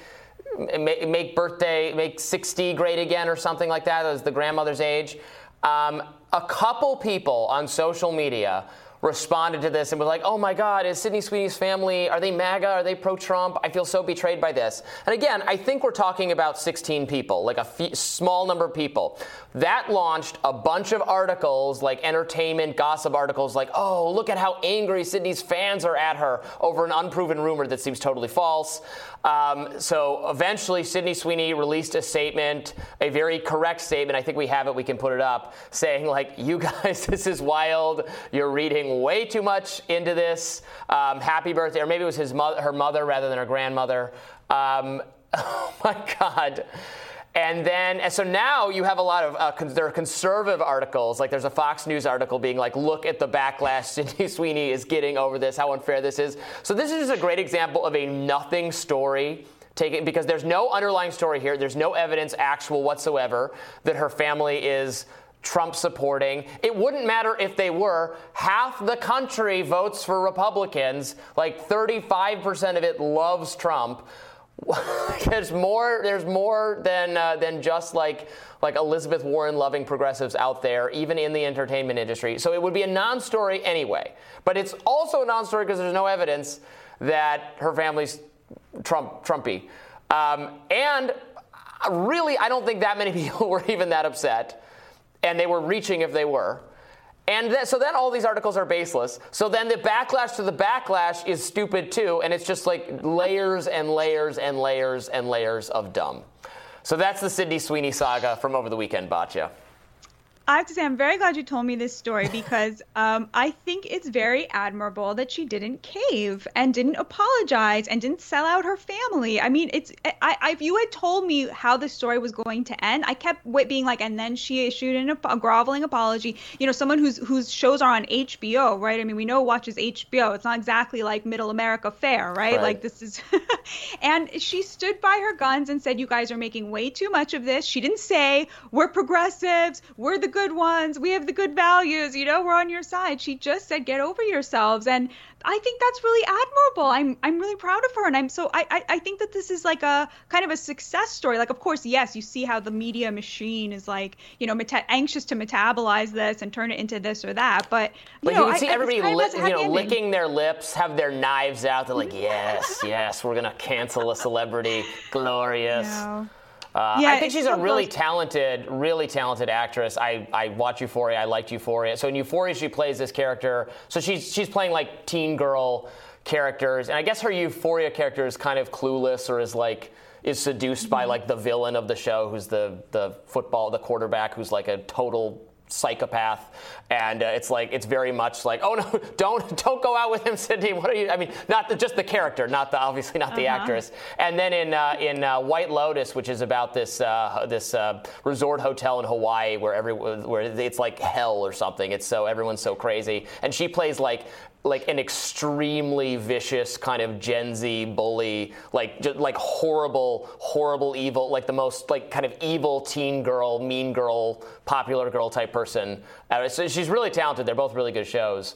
Um, I'm sure she's going to be in like movies and a lot more stuff uh, uh, moving forward. But uh, it'll be, I guess, I, it'll be interesting to learn if she actually has a right wing family. But again, we have no evidence of that based on the, just a harmless uh, birthday party. I thought it was going to go even in like a cultural appropriation direction or something. I guess nobody cares if you're dressed up as cowboys or something. But maybe they're going to have to steer clear of uh, any other you know theme parties in the future. A, a theme party is a is a danger in our you know current political climate climate the thing is like what it shows is like they they can't stand that even one person will not be you know with the program Mhm. with the message you know like um you see what they do to chris pratt who's i think a christian and, and an out conservative you know that Right. attempts to like torpedo his career like because he doesn't agree with you on politics i long for the days where you didn't know how actors and celebrities voted you know invariably when they weigh in, in on these issues they sound like complete morons. And it's just like i you know i don't understand why it's not enough to just be like so good looking that people want to stare at you on an enormous screen for two hours while you pretend to be somebody else and get paid millions of dollars. Like why isn't that enough you know?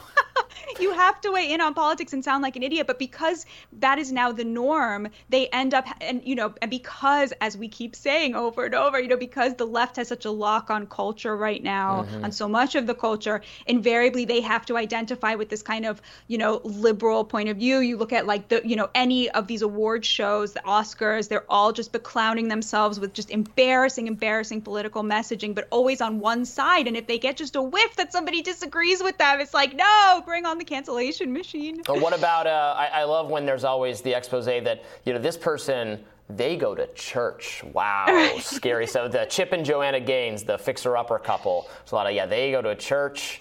Very, you know, who knows? They, they could have all sorts of get views. Half more, half or more of the country have as well. Uh, very, very funny the way uh, many in the media talk about the rest of America, as you often and so smartly uh, point out in your own commentary on these issues.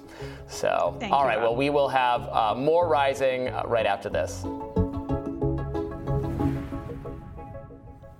In a recent episode of Joe Rogan's podcast, Green Bay Packers quarterback Aaron Rodgers opened up about how the popular podcaster and skeptic of the COVID vaccine helped him develop his own COVID 19 game plan. During his appearance, Rodgers said, You helped uh, me to be ready in case I did get COVID. you know, you helped me with a, uh, you know, a, a game plan to be ready in case I did get COVID, and and I followed it to a T. And when I got COVID, you know, within 36 hours, I was, you know, symptom free and feeling amazing. But the protocols was you're off for 10 days. So I missed a game. We lost a football game. I came back, had to answer a ton of questions about it. Obviously, had my, you know, basically, I lost, you know, the majority of allies I thought I had in the media. The good thing is, it drew a real line in the sand. So, uh, the NFL MVP has been open about his anti vaccine stance and faced backlash when he uh, miscommunicated uh, his vaccine status to the public. If I recall, uh, some people thought he had implied that he was vaccinated, but what he actually said is that he was following, you know, various protocols, which would have included, I think, protocols for if you are unvaccinated. And look, so he got, you know, he felt better in a day and a half, as you know, some people, some people do, uh, maybe more people do if they are vaccinated. You know, it's, it's, supposedly it makes your symptoms, for some people at least, have uh, have have not as bad symptoms, or they they ease up uh, more quickly. Uh, but and then for you know for most illnesses, right? Once you feel better, you're you know you're presumed to be not really contagious or at risk of anyone else. But at the time, we still had the 10-day thing in place, which was just going to make so much of life, you know, missing 10 days of work or 10 days of school or 10 days of anything. It's just way too much. So then, eventually, the guidance I think was was drawn down to um, to five days after that. Um, so I don't know. What what did you make of that interview? I mean, you know, I think you've been spot on about this from the beginning, but the minute it became clear that being vaccinated did not mean you couldn't spread the illness, it should have become nobody's business whether right. you had the vaccine or not. Nobody's right. business what you did with your body, especially for athletes, especially now that we know that they they've been wildly underreporting any side effects from the vaccines. Um, so I, I, I feel that you know putting people in a position where they had to harm their careers, where they had to lie about something or misrepresent something just to carry on, I feel a little bit like that's on the regime. That's not on the mm-hmm. person. Um, and that that yeah that I mean that did lead people to have these kind of you know micro community. In this case, it was like one celebrity was able to reach out to another celebrity to get that game plan right because they already had that that connection, that network. But I think for a lot of just regular working people, um, you know, people got fired over this stuff, and it's not okay. It's just not okay. And um, that thing where you said, "I lost all my allies in the media," you know, like that exactly. It's like, wh- why is this anybody's business? How dare you judge somebody for what they've decided to do uh, when when we know fine when we thought that the vaccine was going to prevent the spread yes you could make the argument then mm-hmm. although even then I wouldn't have said you have the right to enforce this on somebody but you could make the argument that there is a kind of like communal aspect to this but the minute we knew that that was no longer the case the discourse should have completely changed and in fact it didn't change at all yeah. that's very disturbing and also you know do the allies that he lost in the media not understand that like different people are different, and it, it could very well be the case at, at the level of elite competition, like uh, same thing with uh, Novak Djokovic, that Djokovic, someone yeah. who you know is in the peak of their physical health, you know, do, is not at a, a risk category for COVID. Uh, but you know might worry, which is not like is not anti-vaccine crankery or anything, but you know the way um, getting that vaccine could impact your body. Look, you know, it's had the vaccine itself has had. Uh, people have reported, you know, we don't know exactly the st- statistics with how likely it is. People have, you know, women have reported, some women have reported um, ha- having their, uh, their, you know, periods be less regular, things like that. Um, you, you know, you could have, there, there are unknown, unexplored side effect uh, aspects of this, and I, am being very careful because I'm not, I'm not saying that means it's a bad choice for most people, anything like that. But you could see someone who has such, you know, kind of peak physical health is, is very cautious about what they put in their body and how they train and what they do. It might be the case for that one, that person that they they narrowly have more uh, to risk or will throw them off the way their body works from any kind of thing like this it would be more might be more of a concern for them than COVID. Maybe not. I don't know. But like that's their choice. That's something to talk about with their trainer or their doctor or whatever. It just doesn't affect me. It's not my business. It doesn't have anything to do with me. I don't know. I don't know what his health situation is or what his training plan is or what or, or what the risk might be either way for him. It's just not our business. And it's crazy that you would turn on someone for making some other calculation uh, because it's not your business and it doesn't affect you. And in fact, the motto, my body, my choice, is yeah. so effective so and works so well for the women's movement um, for abortion rights, but was so quickly appropriated by the right that in Kansas, the Democrats told people going out to advocate for abortion rights not to use the language "my body, my choice" because it had been so successfully appropriated by the anti-mandate movement. You know that concept is is kind of you know baked into our Constitution. Our most basic you know rights is like that I get to decide what happens to me when you know it's it's just me. And in, in, in the case of abortion, there's actually another life there. Whereas here, it's literally just because we know that you know the vaccines don't slow the spread. I'm with you. You know, this is I'm not saying that they're not effective at you know preventing serious illness, but they are not pre- effective at slowing the spread, at preventing transmission. At which point it really does become you know an individual choice, and it's so crazy that people can't respect that. And I just keep coming back to this idea that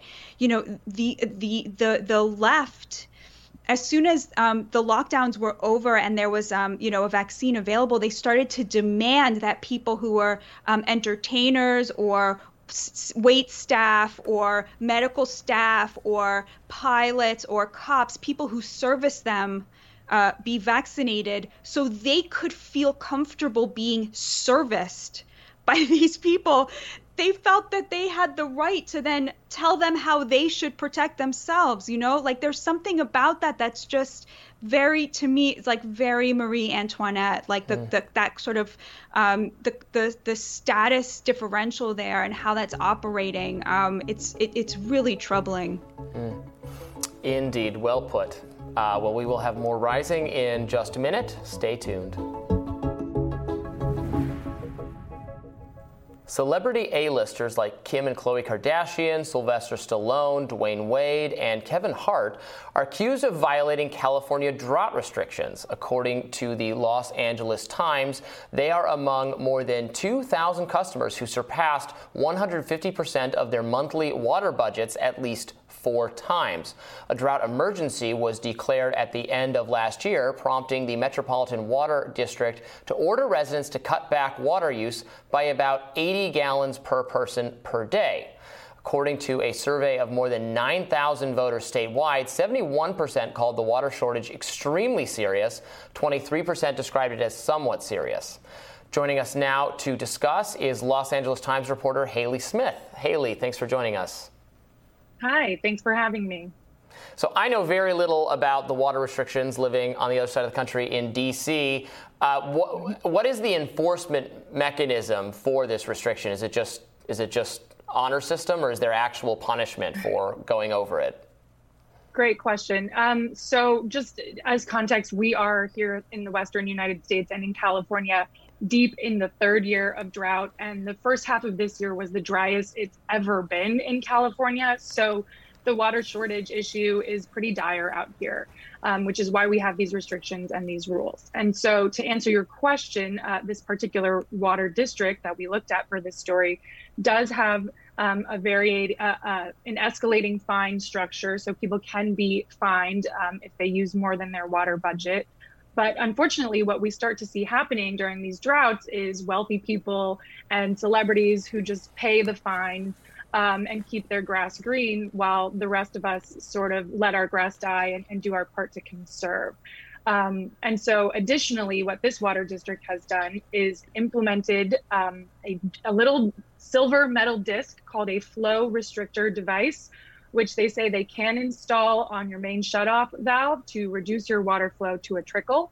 And that's what they're threatening to do here with um, some of these water wasters, including the celebrities that you just mentioned. Yeah, that's so interesting. I'd have to imagine it'd have to be a pretty hefty fine to really scare the Kardashian family. I mean, there's like probably no level of fine that a government could charge them that would make them conserve their water if they if they're really if they're really using it. Is it is it um, is it lawn care upkeep? Is that a major uh, uh, reason for why people go over their their uh, water allotment? Yes, absolutely. In mm. residential areas like this and, and urban areas like Los Angeles, the majority of water usage goes toward uh, outdoor watering. So your sprinklers, your lawns, things like that. Um, it's less so inside the house, which is why restrictions generally start with uh, watering. And so this particular district has been reduced to a mandatory one day a week outdoor watering schedule where you can only use your sprinklers for eight minutes on your designated watering day, and that's it. And obviously, these people and, and many others in the area have been violating that order. And there, and there, and the theory behind this being that you're literally in danger. We're literally in danger. People in California, uh, the government, the water reserves are actually depleting to where there wouldn't be enough drinking water for people if they let people water their grass whenever they wanted to. Absolutely, yeah. So basically, Southern California water officials have said we cannot afford green lawns. So after this incredibly dry start to the year that we've had, which again is on top of two other really dry years, um, the state water suppliers have basically slashed their allocation for the year to just 5%. So basically, state officials have said, hey, we have enough water to give everyone 5% of what they've asked for, which is basically nothing. And then our other water supply, or our other major water supply, the Colorado River, which is federally managed, um, is also dealing with incredible drought issues and um, shrinking. And it's some of its reservoirs are down to less than half of their capacity right now. Are these restrictions popular with people? Are people like, yeah, I guess we have to do this, or did they think this is just an utterly unacceptable kind of tyranny to be told when you can use your sprinklers? right. Well, as we saw during the pandemic, people don't necessarily take very well to being um, ordered to do certain things. But I do think most people in California um, are on board with this. It's part of life here. I mean, drought is part of life in California. We live in a arid uh, state or an arid climate. So um, I think people are sort of understanding. But again, we do start to see these violators every year, and um, it's tricky, you know. And they're they're trying to encourage everyone in the state to think about a different vision for what California can look like, right? So it's not those green lawns and these sprawling properties of the American dream 50, 60, 70 years ago. It's drought tolerant landscape, it's hardscaping, it's native plants, things like that. We need mm. to sort of re envision California. And obviously, with the celebrities, there's the hypocrisy aspect of this, right? Because, and I, am not sure about these specific people, but in general, you know, Hollywood celebrities are a class of people who purport to care a lot about the environment, and then, you know, we like routinely catch them, you know, flying private jets and all sorts of things that aren't good for the environment. So it, it, it I guess it feels very, uh, it's very rich of them to talk about the need to be green when they literally refuse to, you know, just water their lawns a little less frequently. Right. And I'll give you some specific numbers here because they are pretty eye popping. So, what we looked at for this story, and this was obtained through a public records request, this data is excess use. So, properties are given an allocated water budget, and that budget accounts for the size of your property and the number of people who live in your home and the amount of irrigatable land. So that should all be factored into your water budget. And what these celebrities have done is exceeded their budget in, in Dwyane Wade's case by half a million gallons in the month of May. So um, Dwyane Wade and his wife Gabrielle Union's Hidden Hills home exceeded their May budget by half a million gallons. Um, Sylvester Stallone's Hidden Hills home exceeded its budget by 230,000 gallons in June. So this is not just a little bit of waterways. These are some pretty significant numbers. And just to help put those big numbers in perspective, um, I'll give you another number, which is 80 gallons per person per day. And that is what officials have said we all need to get down to to make our very limited supplies last during this drought. Wow. That sounds it's a lot, lot of water they're using, uh, despite yes. uh, what they say about the need for everyone to pull in and sacrifice. Um, thank you so much for your reporting and for joining us. We really appreciate it. Sure thing. Thanks for having me. And we'll be back with more Rising right after this.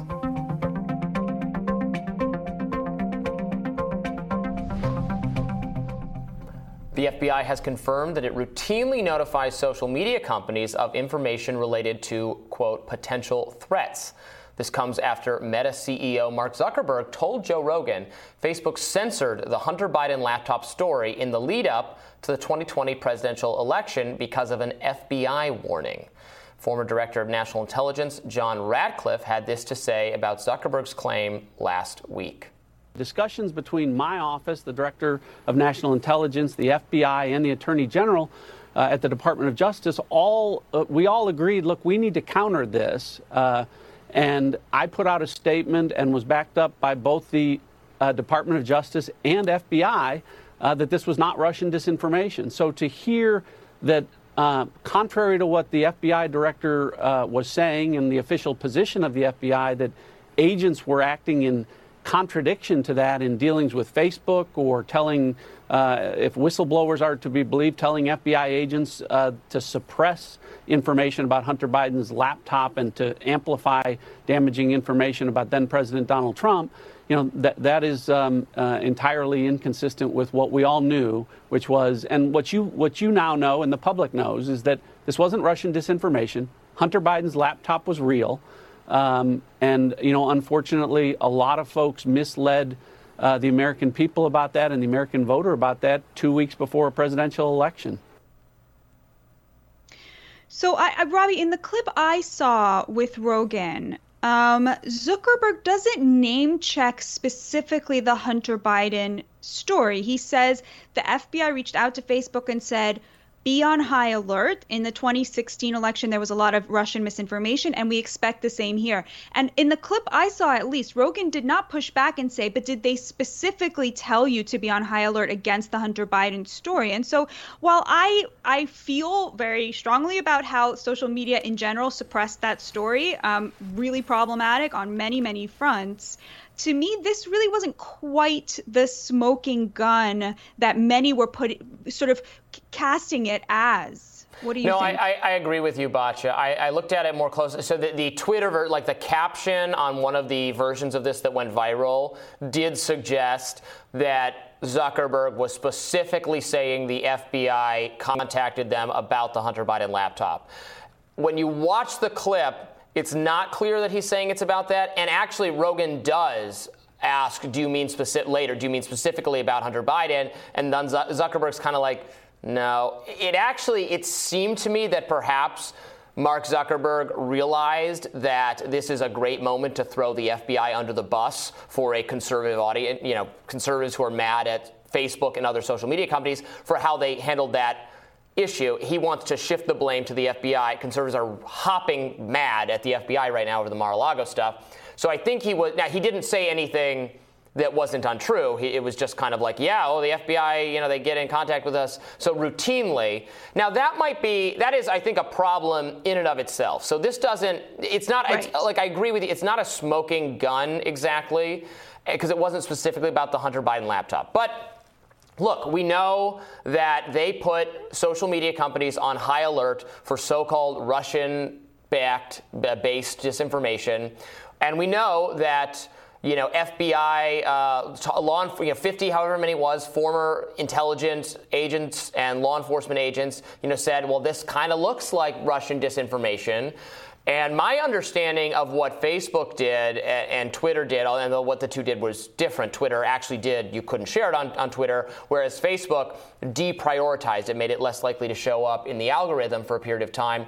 It was based on, uh, in, my, in my interviews, the research I've done, talking to people at those companies, it's based on cues they get from mainstream from mainstream media figures and law enforcement in general. So not so part of that being what you can see in public, what you what you can see being mainstream New York Times reporters, Washington Post reporters saying, "Oh my God, this is Russian. This could be Russian disinformation. Something should be done about it." Like on like they're saying that publicly on social media in articles, and then that causes those companies go, "You know what? There might be something to this." Now that is worrisome in a lot of ways.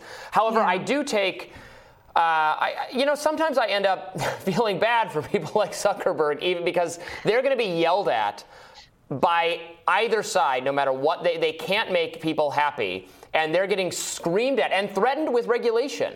They're hauled before Congress routinely to be threatened with having their businesses destroyed by whether it's Elizabeth Warren or whether it's Josh Hawley for opposite reasons. And they're like, well, what you know, what do you want us to do? and you and I say, well, we just want you to not just be a platform for for free speech for like you say you are just let all views kind of be out there and don't try to you know don't try to tell us what to think and zuckerberg will say right i'm not trying to tell you what to think but then this stuff still happens. I think that is such a great point that you made. It may not be a smoking gun for the Hunter Biden laptop, but it is a smoking gun for something equally disastrous. And you know, we started the show talking about um, how how President Biden is calling you know the MAGA people semi-fascists, right? Because they don't believe in democracy. But um, check out this survey. A new survey from the Technometrica Institute of Policy and Politics found that 78% of respondents who followed the Hunter Biden laptop story believe that truthful coverage would have changed the outcome of the 2020 presidential election. Mm. So when you're thinking about which side is committed, you know, when one side is claiming to be the side that's committed to democracy, but then has this kind of, you know, back channel um, agreement not to share information that would have potentially changed the outcome of an election, it sort of undermines their sort of that claim to moral high ground, don't you think? It does. Although I've said this before and I'll say it again again, I do disagree with that statement. I don't think. Uh, I, Me too, I think if, if the. Hunter Biden story had not been suppressed at all on social media, I think it would have been less of a story. I think it would have gotten less attention than it ended up getting Mm. because while they literally suppressed the actual Mm-hmm. story, they did not suppress then the 800 articles about how this story, for some reason, is something the administration or the, the law enforcement apparatus, social media doesn't want you to know about this story. It was very much a Streisand effect situation where efforts to stop people, uh, clumsy efforts to make it more difficult for you to read it, I think made it seem made it a bigger deal than it would have been otherwise. So I, I, I just I don't believe that that the election, and also I don't believe that the election you know, hit really hinged on this, you know, the question of what Hunter Biden was up to. Who's not to say that's not an interesting question, and if it does impugn Joe Biden in some way with the deal making, that is something that people deserve to know, to be clear. But I actually don't think that was the main question. Be I think conservatives want that to be the main question, want to pretend that that's the main question that was being litigated in that election. I don't believe it. I don't think so. I just don't. We deserve the truth about it regardless, but I, but- and it shows the how how efforts to suppress and censor can backfire spectacularly. But I don't think it would have changed the outcome. Yeah, I'm with you on this. Um, it's interesting because when I first saw this poll, I thought they were going to say 78% of people said they would vote different. They would have voted differently, and I think there were some tweets summarizing it that way. And I thought, hmm, that's a. That- but that's no, it's a 78%. Exactly, say that they think that it would have impacted, you know, some num- relevant number of people, and I agree with you. I don't think that the the election was a referendum on Hunter Biden. I think it was, you know, a referendum on COVID and, um, Yeah, you know, yeah. Donald That's a, it's a little bit of Trump world uh, wishful thinking to think, oh yeah, we al- we almost won. If only we would have won. If only you know three more people had known about the Hunter Biden story. And again, more people. I would argue more people ended up knowing about that story. We're still talking about it years and years later, in part because of how social media mishandled that story. So that and that's itself is a cautionary tale for what these companies are doing in a lot of cases, which I think is wrong. But um, anyway, that's uh, that's our take on that. So, well, it was great having you with us today, Batya, as we always do on Mondays. And tomorrow on Rising, Briahna Joy Gray will be back, and we'll see you next week. Thanks so much for having me. And be sure to like, share, and subscribe so you never miss any content. And for those of you who like to listen while on the go, we're now available anywhere that podcasts are available. And we'll see you tomorrow. Bye bye, everybody.